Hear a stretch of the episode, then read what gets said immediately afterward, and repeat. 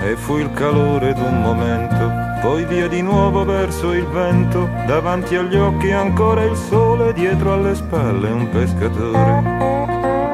Dietro alle spalle un pescatore e la memoria è già dolore è già il rimpianto d'un aprile giocato all'ombra d'un cortile. Hello and welcome to episode 1003 of Effectively Wild, the baseball podcast from Fangraphs and Baseball Prospectus, presented by our Patreon supporters. I am Ben Lindbergh of The Ringer. My incoming co-host Jeff Sullivan is on vacation, so I've been asking other people I like to fill in for him, and I'm very excited about today's guest host. I, I think the two most cited podcasts in the history of Effectively Wild are Slate's sports podcast, Hang Up and Listen, and Slate's daily, I don't know what to call it, current affairs podcast, The Gist. and the link between those two shows, aside from Slate, is Mike Pesca, who co-hosts Hang Up and Listen and hosts The Gist, as well as contributing to NPR and serving as my sidekick today. So, Mike, I know that you are pretty sure that you have the happiness gene, and yes. I have I've never heard you not say I'm well when someone asks you how you are. So I won't waste time asking you, but welcome. And I am very happy to have you on. I am. I, I'm happy to be on. I was, for a second, my heart was in my throat when I thought you were going to mention Welcome to Night Vale as uh, one of the favorite podcasts of the show, and I just missed that episode.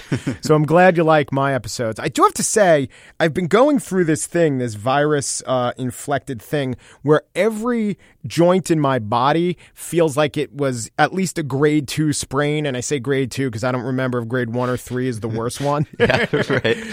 so it's this weird virus thing. So I am well, but I have that. But do you ever think, I mean, this is flu season. Like every time a baseball player or an athlete plays through a flu or plays through a normal, non, you know, sports related injury, and we just don't give it any credence. It's that is what makes them superheroes. Like Yeah. playing through the flu and playing through just like intestinal Yeah. problems is the most amazing thing that professional athletes do. Yeah, I did an article on that once for Baseball Prospectus about just instances of athletes, you know, doing something heroic and then after the game you find out that they threw up four times in the dugout while they were doing those things. Now, I have a theory that maybe we don't hear about that unless they have a good game, right? So if they Right. if they go for 4 with four strikeouts, then you don't hear afterwards that that they were sick cuz no one wants to use sickness as an excuse, but if you had a good game, then it makes you look even more superhuman and and the fact that they can ever do that does set them apart. I think doing a podcast slightly under the weather is a little less demanding. Yeah, but I went three for four against lefties. but that is weird too. That the you know you don't want to use sickness as an excuse. Why? Because Yeah. everyone listening, they've all been sick. It would be a great excuse. I always like think why? that, yeah. Why'd you Why'd you take that last strike looking? You know, I did throw up four times. Do they think that the Braves faithful would rise up and say, "No good, sir"? yeah, every sports executive says that if they have a, an injury plagued season, they they always say, "I never want to use injuries as an excuse," which is a, a way to sort of use it as an excuse without actually using it as an excuse. Yeah. But but it's a good excuse a lot of the time. It's I It's a great. I think it's the word excuse. Like, what does excuse mean? An Yeah, explanation, that sure. mitigates the uh, terrible circumstance. It's literally a good excuse. Um, I don't. Yeah, we do have this as fans. This disconnect between the actual physical pain of an athlete and some idea of like gutting it out or being the gladiator. And you know, as much as we want to say, well, they're getting paid for that much, we are worse when it comes to the college athletes. So it's not about that. It's just that sports fans become terrible. right. All right. Well, I'm I'm pretty sure I have the happiness gene too, but I guess if you don't have the happiness gene, you wouldn't be happy to hear someone else discussing it. It's anandamide for your listeners if they want to know what it is. Right. Anandamide. And do you have? Can we go through the checklist? Sure. Do are you uh, are you rarely anxious? Never anxious, almost never anxious. Okay.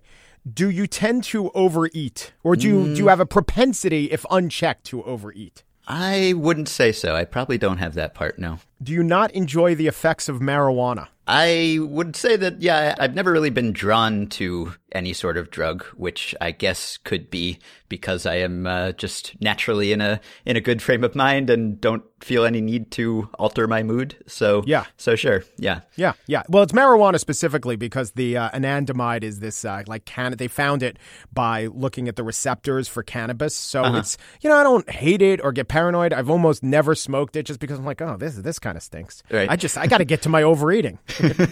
I got some overeating to get to.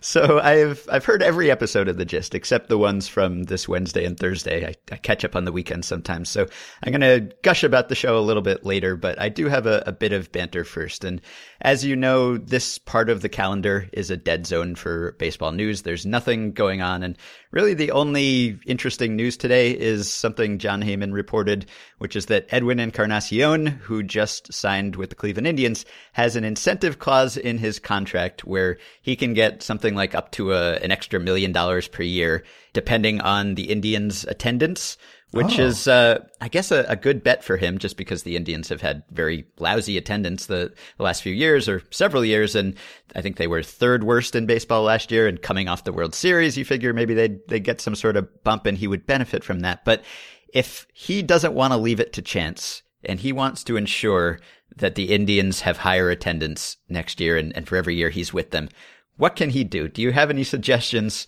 for what Edwin Encarnacion can do to bring Cleveland fans to the ballpark, apart from, you know, sitting, hitting 70 home runs or something? Let's assume that he can't make himself better at baseball. Is there anything he can do to, to juice the attendance stats by himself? Is it a million dollars? Yes, which to Edwin Encarnacion is, is not a whole lot of money. But that's know. true. But just to be, I mean, well, first of all, what I do is maybe contract this out. So uh, I would I would sell this right to someone else, and you know figure that they could do whatever. Uh, that'll be their incentive. So I'd yeah. X prize it. First of all, I definitely okay. X prize it. then if I bought it, I would pay something like five hundred thousand dollars, and I would maybe have a bobblehead night that you don't. You only have to give it to the first or a random five thousand. Once the word bobblehead is on a ticket, I think attendance goes up. I don't know. They have some multiple, but it's the best giveaway in baseball. Yeah. And bobbleheads aren't that that aren't that expensive to produce or mass produce. You can no. even make bobbleheads of specific fans. So I would target the nights, those midweek nights where you're not going to get a big boost anyway, and just have Encarnacion, and you don't disclose that it was actually subcontracted out, but the Encarnacion specific sponsored bobblehead night. okay, that's a good idea. I don't know what he has to hit. I don't know how much he has to increase attendance to trigger this clause, but but that could work. I like that idea. Yeah. All right. So uh, if you have a hallmark as a speaker, I think it it might be your extreme willingness to break into song sometimes, despite the unwillingness of your audience. But if it's not that, I think it's your use of analogies, and you you clearly love analogies. You take your time crafting them, and you don't just slip them into your normal speech. You sort of announce that the analogy is coming, and you clear the floor, and you say, "I have an analogy," and then you lay out all the parameters and you you try to you know make it the best possible analogy you can. Do you think that baseball is the best source of analogies, or has it been a, a, fruitful source for you? To the point where I think that there are some analogies in our language that we don't even know are from baseball. Yes. For instance, is his back was against the wall. Is that a baseball analogy or not? Huh. What do you think the etymology of that would be from baseball? Well, other than baseball, like running out of options, I mean, it seems like the other times your back is against the wall is what, an execution or the, yeah. you know, you take a turn down an alley. But in, people literally who are out of options and have nowhere else to go and their back is against the wall probably happens more in baseball than all other aspects of life. Like, I mean, literally, uh-huh. when that's it, there's nowhere else to go. How often is your back against the wall? I mean, chase scenes happen a lot in movies, but not in real lives. Yeah. And in real life, it's not a wall, but the things that the uh, and the LAPD puts down on the highway to make the guy's tire explode that usually stops him. Uh-huh. So uh, I'll tell you though, I worked for NPR for a long time, and the reason, well, I like analogies because I like analogies, and I also think that analogies are actually how we think. We have a thought, we have another thought. Our synaptic connection is what intelligence is, but I mean, they were so useful with NPR because I knew that a big part of the audience wasn't into sports. And I knew that some part of the audience who was listening to me for the sports context wanted to be flattered if I brought up anything related to the arts or another walk of life. So using analogies was so rewarded in NPR. I, I kind of got, I would say, a big fix out of it. But though with the gist, I try to avoid sports analogies, yeah. but they often are the first thing that comes to mind. There mm-hmm. is a large portion of people that do not get the sports analogies, and you're actually making things more opaque for them when you analogize situations to sports. Right. Baseball, of course, has the, the longest history and, and it sort of has more, I guess, penetration into the lexicon. And, you know, Bryan Curtis did an article for, for Grantland once about how politics is all baseball metaphors and it just constantly creeps into the language. And yeah. a lot of people who aren't baseball fans are at least familiar with the rules or the history enough to understand if you do use it as a framing device. So it comes in handy sometimes. Do you have a, an analogy generation strategy? Is it, does it just come to you or can you kind of purposefully build an analogy? I have uh, Wonka-esque Oompa Loompas working in the basement.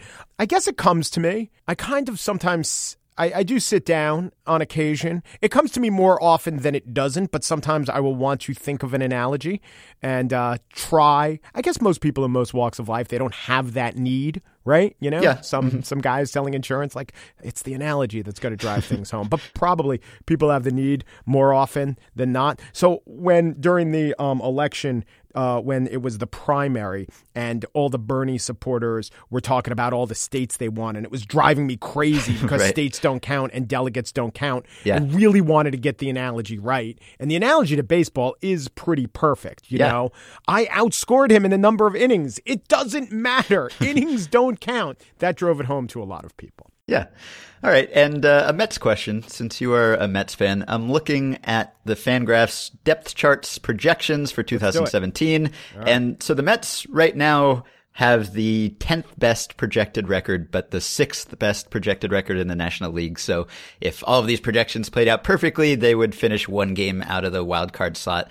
And I don't know what to make of the Mets. I think entering this winter, they were sort of the team with the, the biggest error bars or the most variance. It, it could go either way. Really, that's still the case and will continue to be the case as long as they are dependent on young pitching. And if you click through and you look at the depth charts, the pitching staff section is it's like a forest of crosses. It's like a yes. it's like one of those terrible turns on a highway or something where a bunch of people died and you you put crosses up. It looks like that. When you think of them, do you think of them as a potential great team, which they could be, or a potential disaster, which they could be? Or do you think of them as probably something in the middle, just an 84 win, maybe wildcard team, which is what the projections say? Well, it's all riding on the acumen of Terry Collins, clearly. uh, yeah, and then the weird thing about those uh, bars, which have the iconography of the Swiss flag, is because of Fangraphs branding, they're all green crosses. Yes. which should mean like their health is pretty good, but that's just how they use the crosses. Yeah. And the crosses, here are the starting pitching Matz shoulder day to day, Harvey shoulder day to day, Gsellman shoulder day to day, Wheeler breaking the trend, elbow day to day. Well, if, if they're day to day now and it's and it's January, you right. know, that should be good. I think they'll be I think that I think they'll be very good because first of all, Syndergaard and DeGrom don't have a green cross next to them. but I've just listed I've just listed four of whatever the 20 best pitchers potentially. All right, not Gsellman, but I've just listed three of the potential best 15 pitchers in the National League. I mean, yeah. when you have that starting pitching, it's amazing. They've shown an ability to get something out of their pen. And I think their offense is you know, Travis d'Arnaud was hurt so much of last year. Will he be this year? Duda was out so much of last year. They had a lot of guys who were out last year, and you don't project them, Walker, by the end. So, given all that, even if they're injuries, they had terrible injury luck last year. If it more than evens out, I think they'll be a pretty good team. Uh, yeah, uh, everyone makes the playoffs too, which I mean, is nice. Even Syndergaard and Degrom had green crosses at points during the season. Yes. There's no one who has not had a green cross at some that, point. That was their green cross to bear, yeah. Except Familia, who should have for overuse. Right. Why did they Why did they keep him? I don't know. It, it, it would be nice though if we got to see one year where everything clicks. Just because the the super rotation is always such a enticing prospect, and it it never really pans out. Whenever it you start out. a season with you know four or five yeah. aces or something, inevitably a couple of them get hurt and one of them's not as good as he's been before. And it ends Mm-hmm. up being a decent rotation, but nothing special, nothing historic. And there's clearly potential here for historic, but based on what we've seen so far and how everyone in this rotation has had Tommy John surgery just about, it's not something that you can count on, which made it smart. I think that Alderson stockpiled pitchers a couple years ago when everyone was saying he should trade them for outfielders or bats, and he ended up really needing every arm the last couple years. But it could completely go either way. I I have no way to forecast whether they will hit the, the high end or the low end of their projections. Yeah, they made with with that that mash unit. They did make the playoffs last year. Granted, a one game playoff against Madison Bumgarner is essentially like not making the playoffs. But I, I think they overperformed. I think they I think getting Cespedes back is a great signing. I think what the Braves are doing though, they're like the ex Mets team. I'm considering it is weird. Logically, the team that every Mets fan should like second most are the Braves with R.A. Dickey and Bartolo Colon. Right. You know, the two most popular Mets pitchers of the last five or six years, and the most highly lauded, one in terms of Cy Youngs and one in terms of gifts. Uh-huh. right. I'm much. By the way, I'm my my love of both those guys. The Dickey love is, as far as fandom goes, totally rational because he has interests like I do, and I've interviewed him, and he's a lovely guy and a thoughtful guy, and his memoir is absolutely one of the best sports memoirs. I think might be the best sports memoir of an active player that I've ever read. I've read better sports memoirs, but they're usually looking back on a long and storied career. And Dickey's was in the middle of a good but weird career, and it was just so well written. Whereas the Colon love is entirely irrational and stuff that, as you guys have talked about the show, kind of cause I like the jolly fat guy, and that's almost demeaning. Mm-hmm. No, that clearly is demeaning to Bartolo Colon. Yeah. And like him being a bad hitter is just this accident of bizarre rule that like what if what if Peyton Manning were the worst field goal kicker? We wouldn't know it because he's never has to kick a field goal. So both those guys on the Braves are pr- pretty interesting. Yeah. All right. Well, unless you have other pressing baseball matters on your mind on January sixth, and we did we did get some uh, some Cracker Jack meditations out of the way before we officially started the show. So I'll I'll stick those on the other end of the episode as a as a Slate Plus sort of segment, I guess. And uh, For free. You don't have to subscribe for 40 Sure, bucks or whatever sure. it is these days. uh, I will transition to the gist and to, to covering sports versus covering news and current events, and I'll I'll still try to tie it tenuously to baseball. But I had Carson Cistulli on the last episode, and he was saying that what attracted him to baseball stats and sabermetrics wasn't only the subject matter, but also the mindset or the way of looking at the world. Which, if you go by the Bill James definition, is a search for some sort of objective knowledge. And I think of the gist as sort of a, a sabermetric show. And I don't mean that you do much math, although you, you have done math on occasion when, when figuring out which states have the fewest people per electoral vote or Yeah. maybe uh, fact checking Donald Trump's tweets. But, but you don't rely when you can avoid it on opinion or supposition. You you try to consult the literature, the the research. You have a recurring segment called "Is that bullshit?" And I mean, just the example you were citing early on about the Bernie Sanders support just a few minutes ago is kind of an example of that. And I think for me, baseball and sabermetrics formed my way of thinking so that I now look at other subjects that way. But how did you come to to look at the world in that way? I do uh, naturally, and that's the answer for you too, right? It's not like you believed in myths and then someone turned you on to statistics. Like Right. you have a mindset. Carson has that mindset. You might not know, but pre Bill James, people who craved uh, empirical knowledge might not have known it, but it has to be there in you. And the first place that I loved. I always loved politics and I always loved sports. And I think I probably got into the Bill Jamesian part of sports late. In fact, baseball was my third favorite sport for much of my life. And looking back, I think it's because football always seemed to be more stat heavy and stat reliant and stat embracing. And same with basketball. There were just more stats. There was something about baseball, you know, in the 1970s and 80s, especially with, you know, uh, Whitey Herzog small ball that didn't appeal to me, and maybe it's because that's not the best way to run a baseball team. But it, it showed up. I was a um, right when I graduated college. I taught for the Princeton Review, and I taught SATs and I taught GMATs. But my favorite thing was teaching the LSATs because there is this section, just essentially the, the entire section. It's like half the LSAT is playing. Is that bullshit? You get a statement and you try to find ways why it is. Bu- they ask the question in different ways, like what if true would strengthen the statement, or what is lacking in the statement, or which of the following are relevant to the statement. But all you're really doing is playing is that bullshit with every one of the statements before you. And it reminds me of that part in uh, My Brother Vinny where uh, Ralph Macchio is saying how great Vinny was, that he was always standing up and calling out the magician, uh, no, the rabbit's over there. I just have that natural predilection that I read any statement and I kind of want to test it like Bill James. I mean, isn't that his whole modus operandi to say, uh-huh. you know, is this true? How is this true? How do we know that that's true? And I'm naturally doing that with everything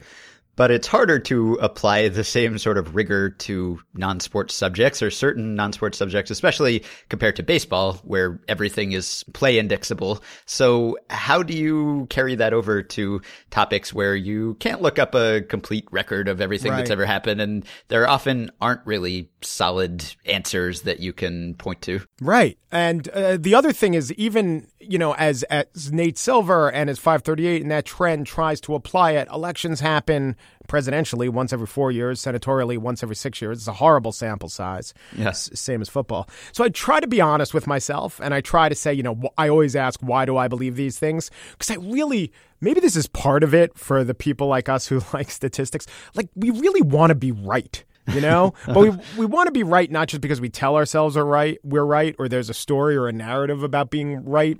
Like it just i don't know it feels really tenuous when we're only guessing that we're right and we have a good amount of evidence. We say to ourselves oh i'm right for a reason. So i'm thinking about there's this uh, tension now for people who oppose trump. What's the right thing to do?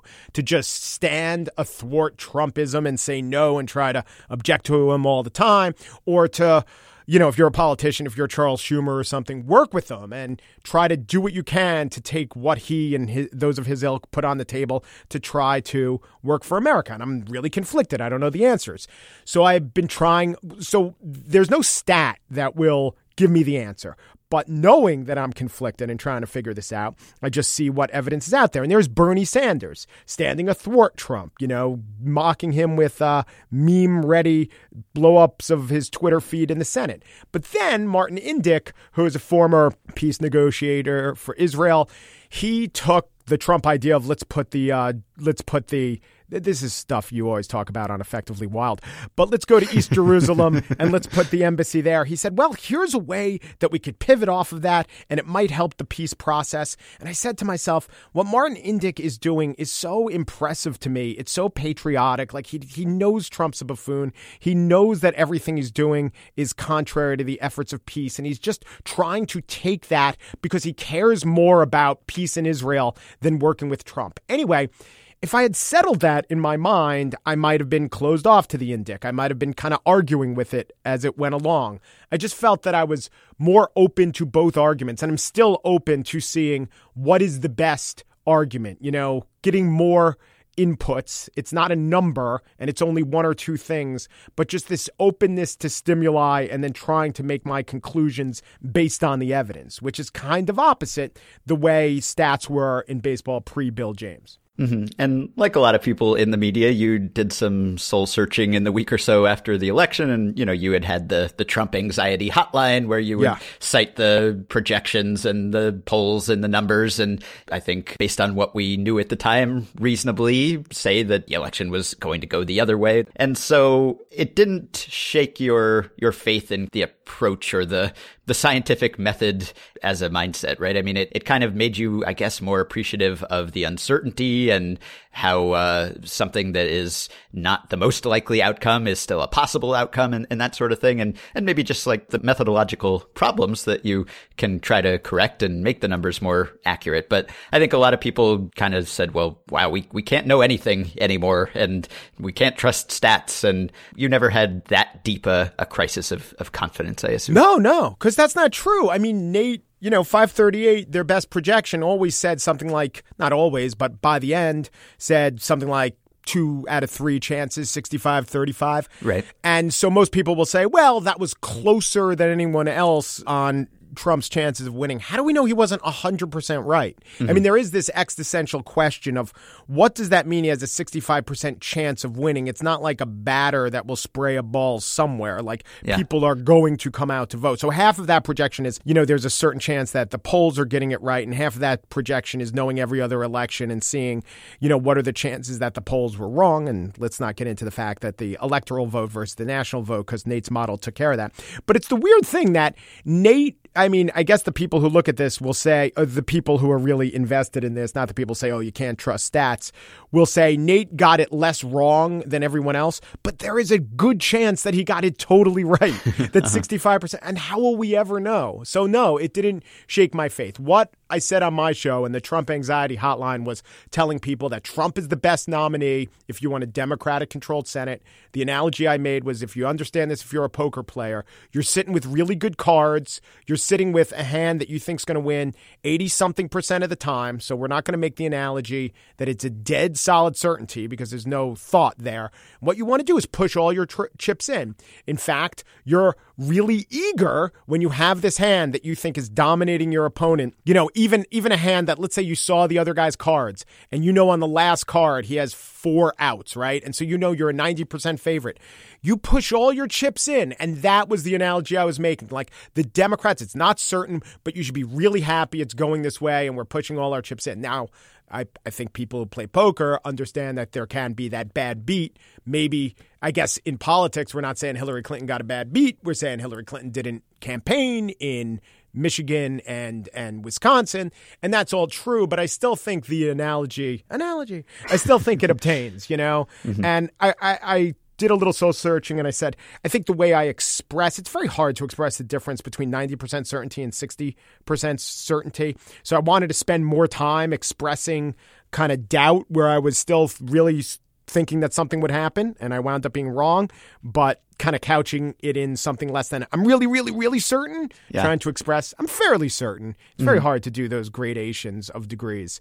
But yeah, I learned a little bit about I mean, I, I, I went back and I listened to all the Trump anxiety hotlines. I learned a little bit about you know how I expressed certainty, and uh, I was I was humbled by my if if listeners said I thought you misled me, but many many more listeners said, "Hey, you weren't the only one that was wrong and you offered good tangible insights along the way if the overall meta projection was wrong, that mostly isn't your fault." Mm-hmm.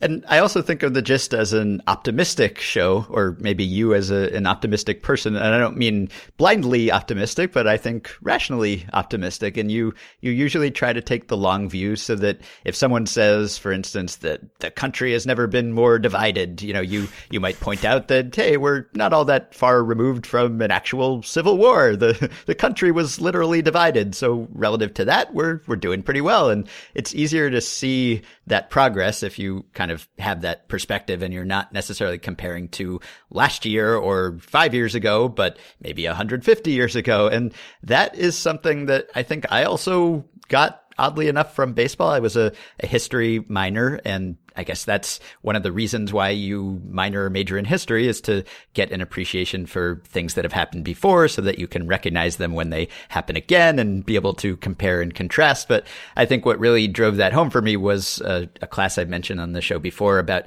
baseball and American history. And we went back to a lot of primary sources, baseball writers in the 19th century. And it was just so obvious that people were saying the same things then that they say now and making the same complaints and sounding the same alarms and players are making too much money, uh, you know, the same, the same things, but updated a little bit. And so that is a, a, quality that that I think you you recognize too, and you're able to kind of make that connection. And maybe that has to do with the lack of anxiety, so that you are uh, more able to maintain a, a, level head about these things. But where do you think you got that quality from, or maybe that's just another sort of innate thing? I think it's probably innate, but I think knowing knowing stuff. I also am a knower more than a feeler. Which uh, you know my girlfriend says I could work on, but I'm empirically driven. During the Great Depression, there was unemployment rate in 1933 was almost 25 percent. It's now 4.9 percent. So if you think things are bad, they're not bad. I mean, unemployment compared to the rest of the world is not bad. Right. Since 1991, which was a time that I very much remember, I was in college.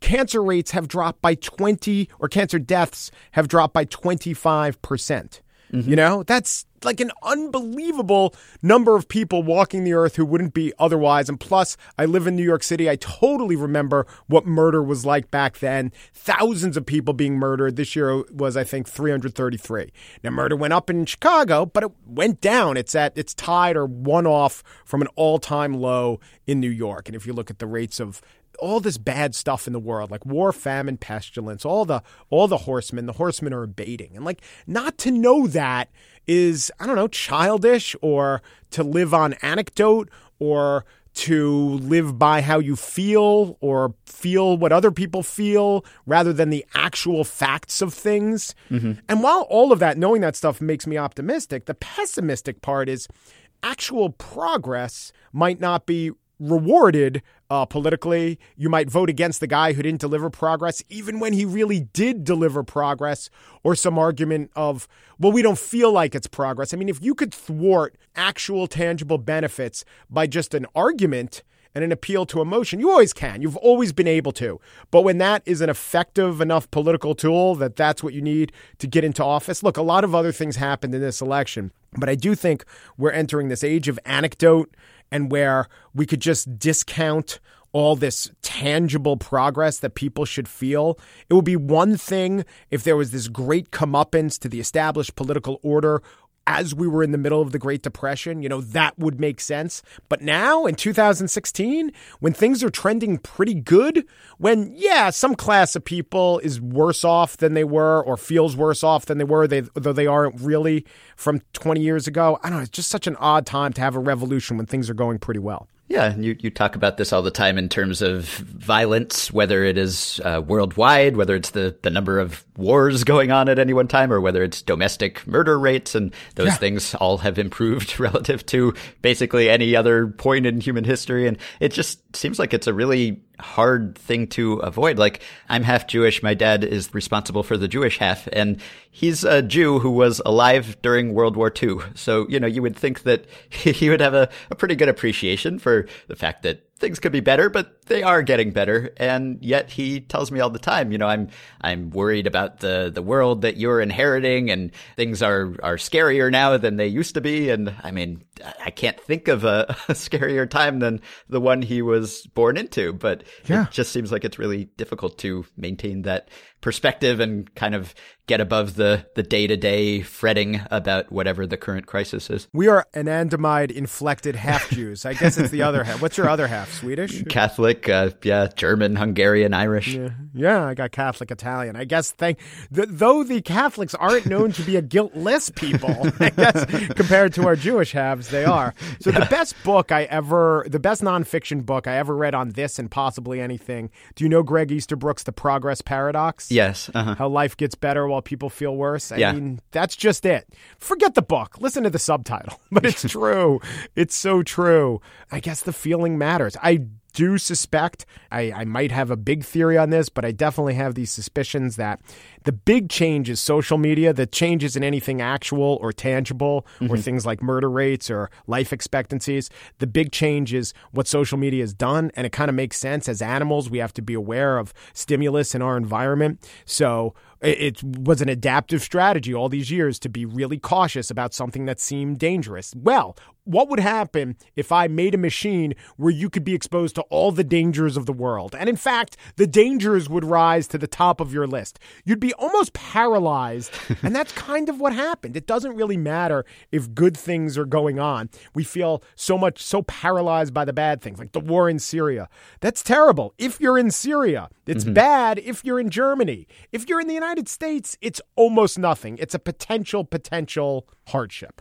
I guess unless you're just extremely empathetic, which maybe maybe I'm not empathetic enough. Maybe that's part of the problem. Yeah, well, maybe I think that probably has something to do with I'm a, I'm a thinker rather than a feeler. Like if uh-huh. I was overly, I just read this thing against empathy. I think sympathy might be better than empathy. If you're always putting yourself in someone's position, well, I guess the uh, the argument of this thesis was that sympathy is better because empathy is more easily manipulable, and there are certain people we identify with and certain people we don't, and we tend to identify with like people, and so it's just better to be sympathetic with people that you don't have a lot in common with. If if you're going to be empathetic with people you have in common with, then you're only helping in groups, stuff like that. Mm-hmm. I think it's just better to know than to feel. I hate feeling.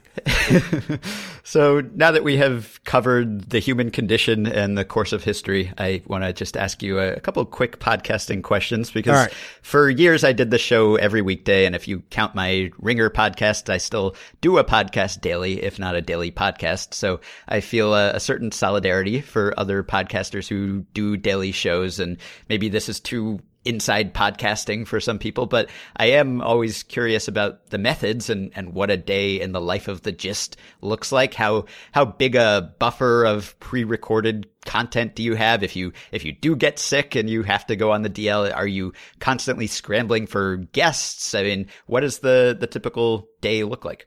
Six only happened twice and I've, uh, I think I took off once, so I'll uh-huh. do kind of a, a mini show from home. I can record from home, so can you. Yes. So I'd record from home and throw it in there and say, sorry, I don't have a long spiel, which is my thing at the end of the show, but here's an interview anyway. Um, and one time I did the full show while sick and I listened to it and I was deranged. I was really, it was not right. I don't I envy you guys. I love your podcast, but it's great to be driven by the news of the day. But you also, especially on a January 6th or 8th type date, you have to, um, you know, you have to go and generate your own angles and your own news. And so that's what I'm always having to do. Mm-hmm. So I have this list of just ideas, riffs on a news article. The small ones become the stuff in the beginning of the show, the big ones become the stuff at the end. I don't know if you know this, Ben. We've labeled our segments the P, the Q, the R, and the S. This was when the Q and the R, we used to have two interviews shows. Now it's mostly a Q. So the P, that's the first. Um, and the reason we do that is because every show in the world has an A segment, a B segment, a C segment, a D segment. So we just went with P, Q, R, and S. Mm-hmm. But the S stands for the spiel. The P stands for Pesca. The Q stands for a Q&A. So it also works out. The small stuff goes in the P, like a little observation or something about three minutes in length. The spiel is longer, maybe with clips, more developed. And it just depends on like how meaty it is, how much, like if it's a fun trifle, I'll deal with it in the P. If it's a fun trifle, I'll need to think of two or three other ones to make a theme of it in the, uh, in the spiel. But I'm always writing things down and I'm always kind of imbibing news. And we record interviews during the day, uh, one or two a day and then we stockpile them and chris and mary my producers cut them up and that's one of the secrets not a secret we don't keep it secret but that's why the show's palatable because a 25 minute interview even if you th- think it went really well it's just much better as a 15 minute interview just taking out the worst answer of every interview helps the interview immeasurably can't believe I'm giving away my secrets. You can tell me at the end what, what parts of this I should take out. Yeah, it's the part where I uh, mislabeled the spiel as the P. Otherwise, it's all. And definitely keep Cracker Jack.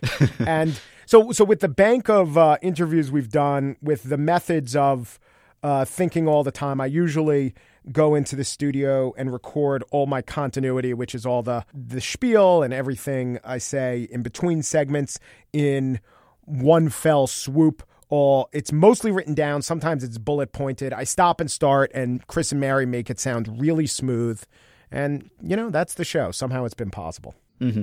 Yeah, the two interview thing. When we started this podcast, we we did two topics a day, and we yeah. very quickly figured out that that was not a, a, sustainable strategy, or at least not one we could sustain while staying sane. So we uh, we cut it down a bit.